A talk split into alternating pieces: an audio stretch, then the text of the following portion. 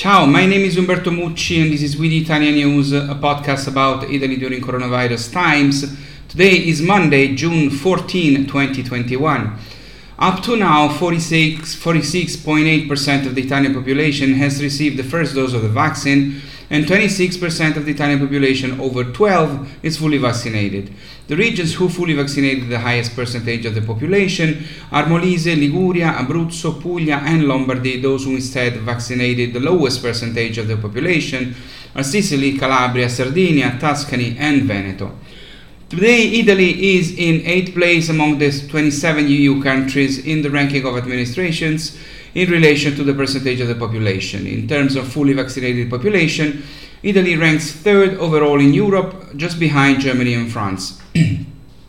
Looking at the most vulnerable age groups, the percentages of vaccinated continue to rise compared to the previous week. The fully vaccinated in the 60 69 years age group of, are 30%. In the 70 79 years age group are 39%, among the over 80 are 86%. As every Monday, just a few numbers about the situation of the contagion in Italy.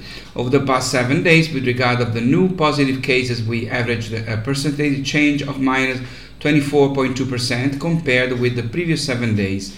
In the same period, the average change in the number of patients admitted to COVID wards was minus 28.6%. With regard to intensive care units, instead, in the last seven days, the average change was minus 27%.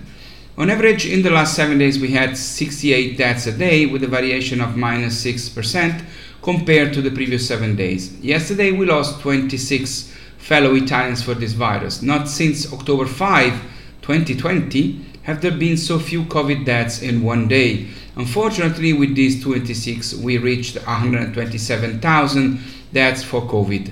In addition, yesterday, 12 regions in Italy have had no victims for COVID. They are Lazio, Veneto, Puglia, Friuli Venezia Giulia, Marche, Liguria, Abruzzo, Umbria, Trentino Alto Adige, Basilicata, Molise, and Valle d'Aosta. No COVID deaths in these regions yesterday. The further decrease in the curve of infections in all Italian regions continues steadily for 12 weeks now, and starting today, five other regions will be in the white zone, as to say Emilia Romagna, Lazio, Lombardy, Piedmont, Puglia, plus the autonomous province of Trento and Trentino Alto Adige. The white zone is the one with fewer restrictions in absolute. These regions join those who have already been white, namely Abruzzo, Liguria, Umbria, Veneto, Molise, Sardinia, and Friuli Venezia Giulia. Starting today, 40 million Italians uh, are in the white zone. Italians are 60 million in total. But in the south of Italy, only Puglia is white, the other are still yellow. If the data remains good with this trend, Monday, June 21, next Monday, with the entry into the white zone of Sicily, Marche, Tuscany, autonomous province of Bolzano, Calabria, Basilicata, and Campania, Italy will be almost all in the white zone with the exception of Valle d'Aosta that should get there the following Monday, June 28, in 14 days from now. Italy currently has one of the best European data on the spread of the virus. A few days ago, an 18 year old Italian girl died in Liguria after receiving the first dose of the AstraZeneca vaccine. It seems that the girl had a previous autoimmune disease, but it is not yet known for sure. This has triggered the concerns of many Italians, and the government has decided to do as other European countries and suspend the AstraZeneca vaccine for those under 60 years, including the million Italians who have already received the first dose of that vaccine and are waiting to do the booster, which for them will be administered with a dose of the Pfizer vaccine or the Moderna vaccine, as already happens in other European countries, which already have administered two different vaccines uh, between the first and the second dose. With this decision, the strategy on vaccines in Italy is partly to be reviewed, although the government is confident that there will be no major slowdown. But some regions, first and foremost Lombardy, have not yet begun to comply with the new rules uh, in the hubs. In addition, the governor of Campania has announced that in his region will not be administered second doses of a vaccine different from the first, but also that, apart from the second booster doses, from today AstraZeneca will no longer be used and the same will be for Johnson & Johnson, not even for those over 60 years old. There will be soon a meeting with the government to try to find an agreement.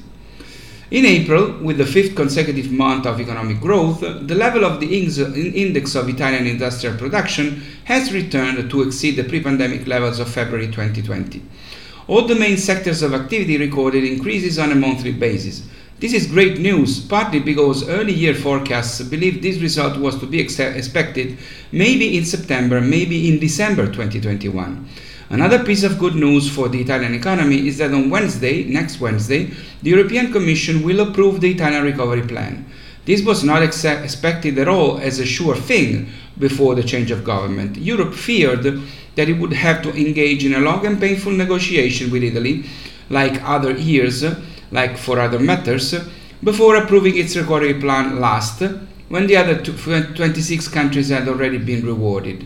Instead, Italy is in the first seven European countries to see its plan approved, the first group. But there's more. The government expects that the approval will come along with some recommendations from Europe on reforms to be implemented.